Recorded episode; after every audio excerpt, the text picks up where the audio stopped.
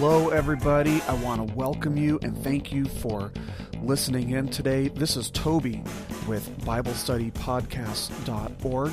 Today is Wednesday, April the 11th, and of course, on Wednesdays, we do our apologetics and cultural issues podcasts. And this week, you know, I've been going over some stuff and trying to figure out, you know, what would be the best thing to discuss today. And one of the things I take into consideration for these shows is stuff that all of you might have some interest in. And, you know, I get a lot of emails from you guys, which I really appreciate. And oftentimes, when I get emails from listeners, there is some type of question, you know, pertaining to apologetics or Christianity or, you know, stuff like that. And so what I wanted to do today is to do kind of a, a Q&A session where I'm going to take some of these questions that you guys have asked me and I'm going to answer them for you. Of course, some of you on MySpace, you've seen my posts, you know, where I ask for questions. And I am more than happy to, to take your questions. You can email them to me anytime at cleanslate.ministries at hotmail.com or you can follow the link to my MySpace page on BibleStudyPodcast.org. And if you're a member of MySpace, if you're signed up on MySpace, you can just go ahead and, and send me your questions on there as well. So I've got you know a lot of questions from you guys some of them i've answered some of them i've told you you know that i'd like to to answer that in a podcast so i'm going to take some questions today that have been sent to me from some of you. So I think this is going to be a lot of fun. This is something that I've been looking forward to for a while, and I hope you enjoy it and are blessed by it as well. But before we get started, I do need to make one quick announcement for our podcast on Monday. Of course, we're going to be going a little further into the book of Romans, and the part that we're getting to is dealing with lustful thoughts. And so, what I was thinking is you might want to make sure there are no young ears listening. Or even better, if you have a teenage child, you know what kind of pressure they are under from their peers and from society in general to conform to this sexual image that the media and that the non Christian world in general promotes. And so this is something that should definitely be addressed by the parent with the with the teenage child in my opinion. And so this podcast on Monday might be something that you want to listen to with them and that's definitely something that I want to be able to provide to you because what Paul's going to be talking about is why there is something wrong with going outside of God's plan for sexuality. So, we're going to be talking about that on Monday. Again, you might want to listen to it with your teenagers if that's something that you haven't discussed with them yet. But without any further ado, you know, let's go ahead and get into the questions for today. And our first question comes from somebody on my MySpace network. And this is a different question than I typically get because this isn't really apologetics. This is more Christian living, but I'm going to try and answer it my best anyway. And she writes Recently, I had a guest over at my home, and I had, I guess, what you would call an accusation thrown at me. The person said, You're supposed to be a Christian. Why did you say what you said? My reply was this Take the log out of your eye before you take the twig out of mine. And I also said, Judge not, lest ye be judged yourself. Should I not have replied like that? This person is not a Christian. Should I have held my peace? How have you handled this? And this is really kind of a tough question to answer without knowing exactly what the issue is.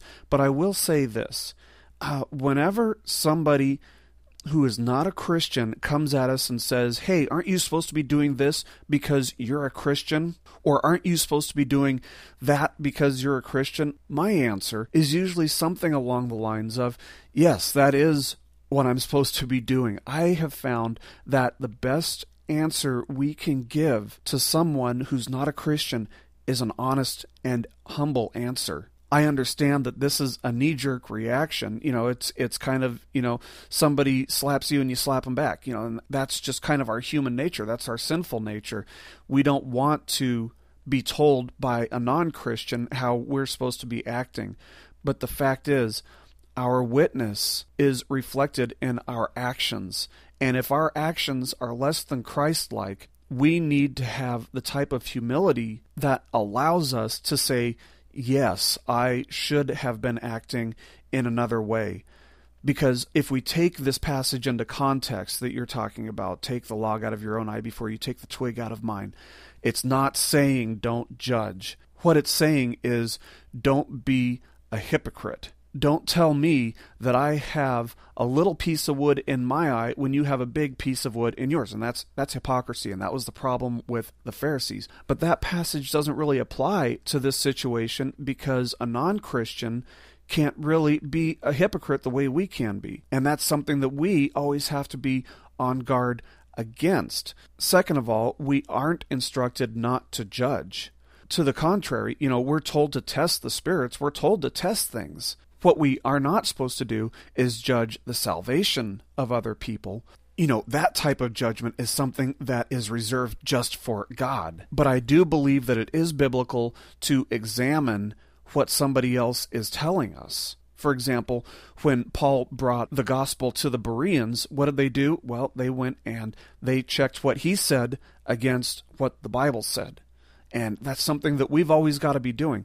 But in, in a situation like this, you know, I understand that it's difficult to keep your peace. But I would say, you know, your best response would probably have been to say, yes, you're right. I shouldn't have said that. But you know what? It's not too late to have that type of response because what you can do, you can go to this person now and say, you know, I've really been thinking about what you said the other day about how, you know, I'm supposed to be a Christian, so why did I say that? And you know what? I want to apologize because you're right. As a Christian, I shouldn't have said that, and I want you to know that I'm sorry. And I want you to know that I have turned from that and that I realize I shouldn't have said that. And I think that's the type of humility that will win people over for Christ. That's the type of uh, attitude that people will appreciate because it's honest. So, you know, I don't know if that's a perfect answer. I'm sure it's not, as a matter of fact, but that's just personally how I would probably handle a situation like that. Because something that we have to keep in mind here also is that we do have a higher standard of morality than the world. We do have a higher standard to live up to because we are trying to be like Christ. But you know what? Don't beat yourself up over it. Just move on. Go ahead, go make amends, and just be humble about it. And I think it'll actually work to the glory of God. But I hope that answers your uh, your question, and thank you for sending that in. So, uh, moving on to our second question here, I've got an email from Sean on MySpace who asks If God created man on the sixth day, how do we explain the thousands of years before man when dinosaurs ruled the earth? And I've got a few things that I'd like to comment on there.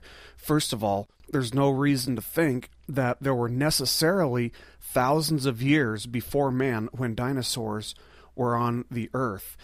As a matter of fact, the whole notion that dinosaurs were on the earth thousands or maybe millions of years before man was on the earth presupposes evolution because that's what science tells you. They tell you, you know, that these dinosaurs were on the earth and that usually the explanation for their disappearance is that they uh, is that a meteor hit the earth and caused like kind of a nuclear type of effect, a nuclear winter type of effect, which killed off all the dinosaurs, which resulted in their extinction. So I don't think you can come to the necessary conclusion that it was thousands of years or millions of years before man without presupposing evolution. And we showed in our series, uh, our Romans chapter 1, verses 18 to 20 series, that evolution is pretty unlikely. So I don't presuppose evolution.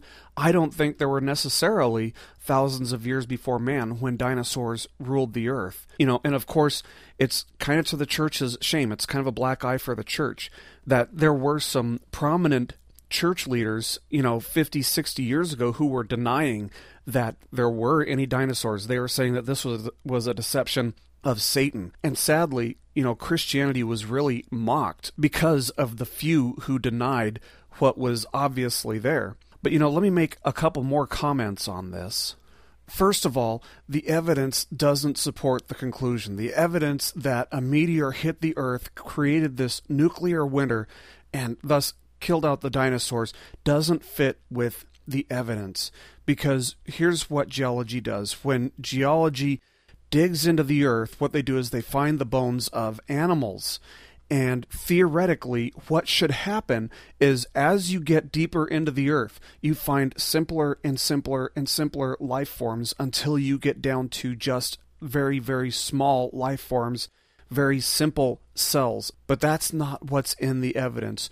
What we see is what geologists term the Precambrian explosion, and that is when you hit a certain level of the Earth's crust, all of a sudden there's a huge variety of animals and sea life and dinosaurs and this is this all just kind of comes up all at one time. And that suggests an instantaneous creation because there's nothing leading up to it.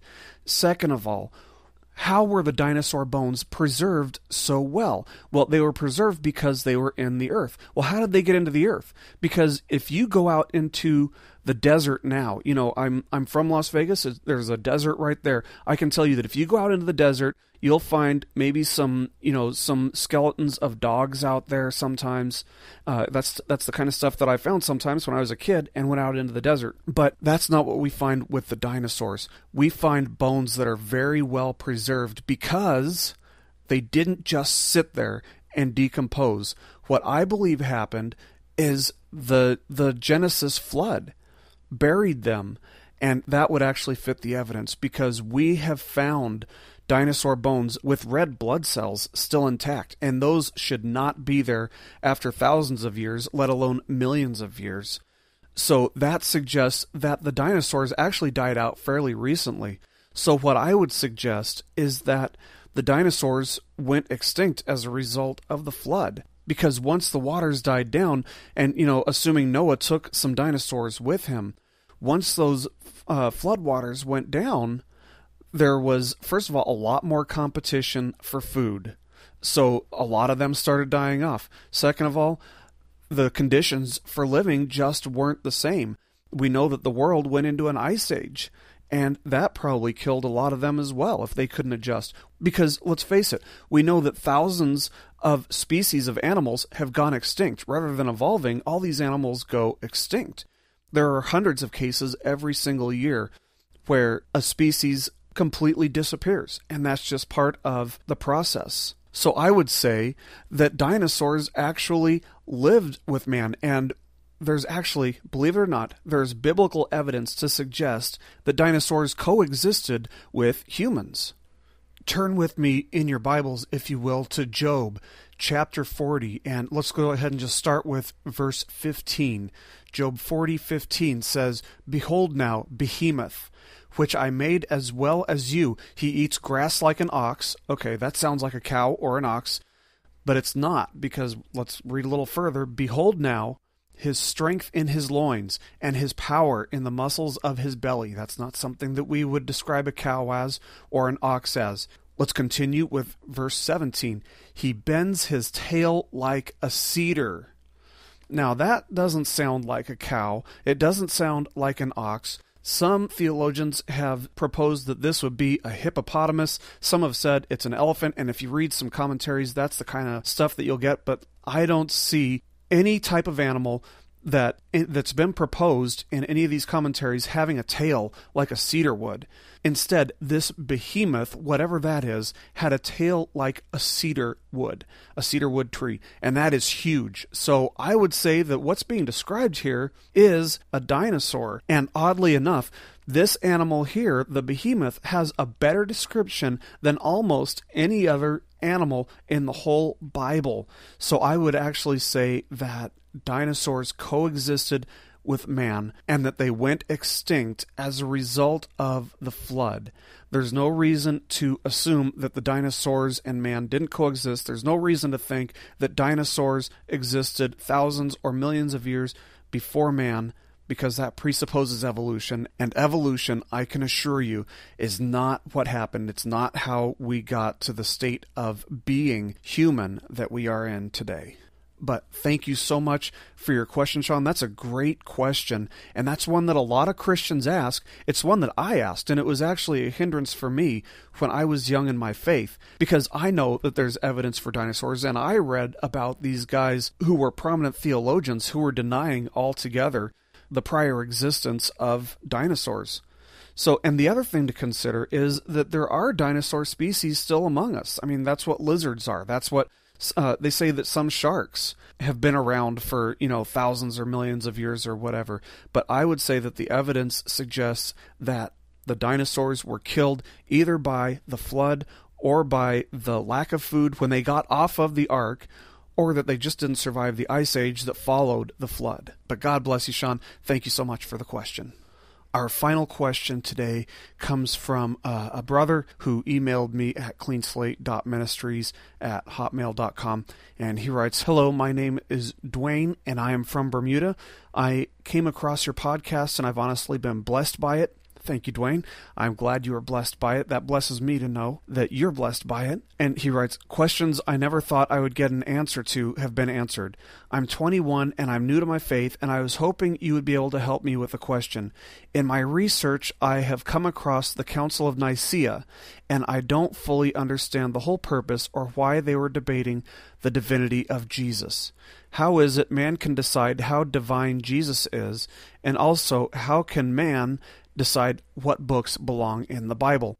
Okay, so I'm going to answer the first part of that. The second part of that, the second question uh, about deciding which books belong in the Bible, that's something that one of these days I will do a whole podcast on because that's that's a really good question and that's a really interesting topic, and I'm sure that's something that a lot of you have probably wondered. You know, how did we get the Bible that we have today? Why are the books that are in it in it?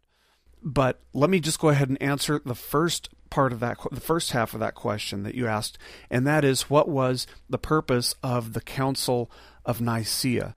And the Council of Nicaea was called by Constantine in the fourth century as a result of a movement called Arianism, which was denying the divinity of Jesus. And because so many leaders in the church believed that Jesus was divine, what they needed to do was come together, put their heads together, and come up with as many verses and as much biblical support as they could for supporting the divinity of Christ. See, Arianism was denying that Jesus was completely divine.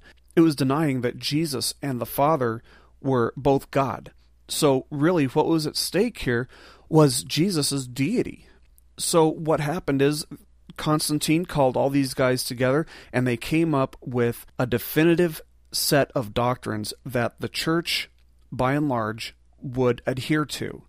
And this was in response to this heresy regarding Jesus. That's that was the main purpose of the Council of Nicaea. And of course, they were able to gather enough evidence to conclusively determine that the Bible does teach that Jesus and God are different persons, but of one nature and one substance. And I realize that there is a lot of controversy surrounding the Council of Nicaea because of recent things such as, you know, the Da Vinci Code or whatever. But I want to put your mind at ease a little bit here. They weren't trying to decide how divine Jesus is, they were trying to determine whether or not he was divine. And just for the record, the council voted almost unanimously. I think there were two votes against the deity of Jesus compared to 300 plus votes in favor of supporting the doctrine of the deity of Christ. So the Council of Nicaea really served to just seal in the doctrine in order that the church would have a concrete set of beliefs to which they could adhere.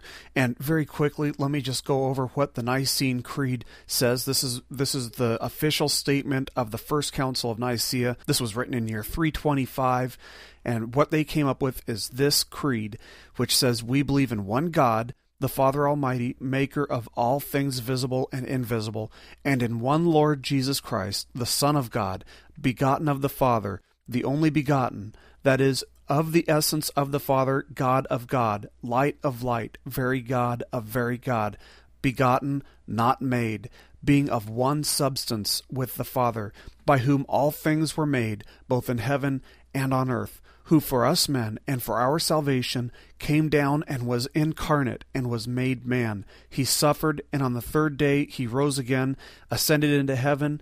From thence he shall come to judge the quick and the dead and in the Holy Ghost.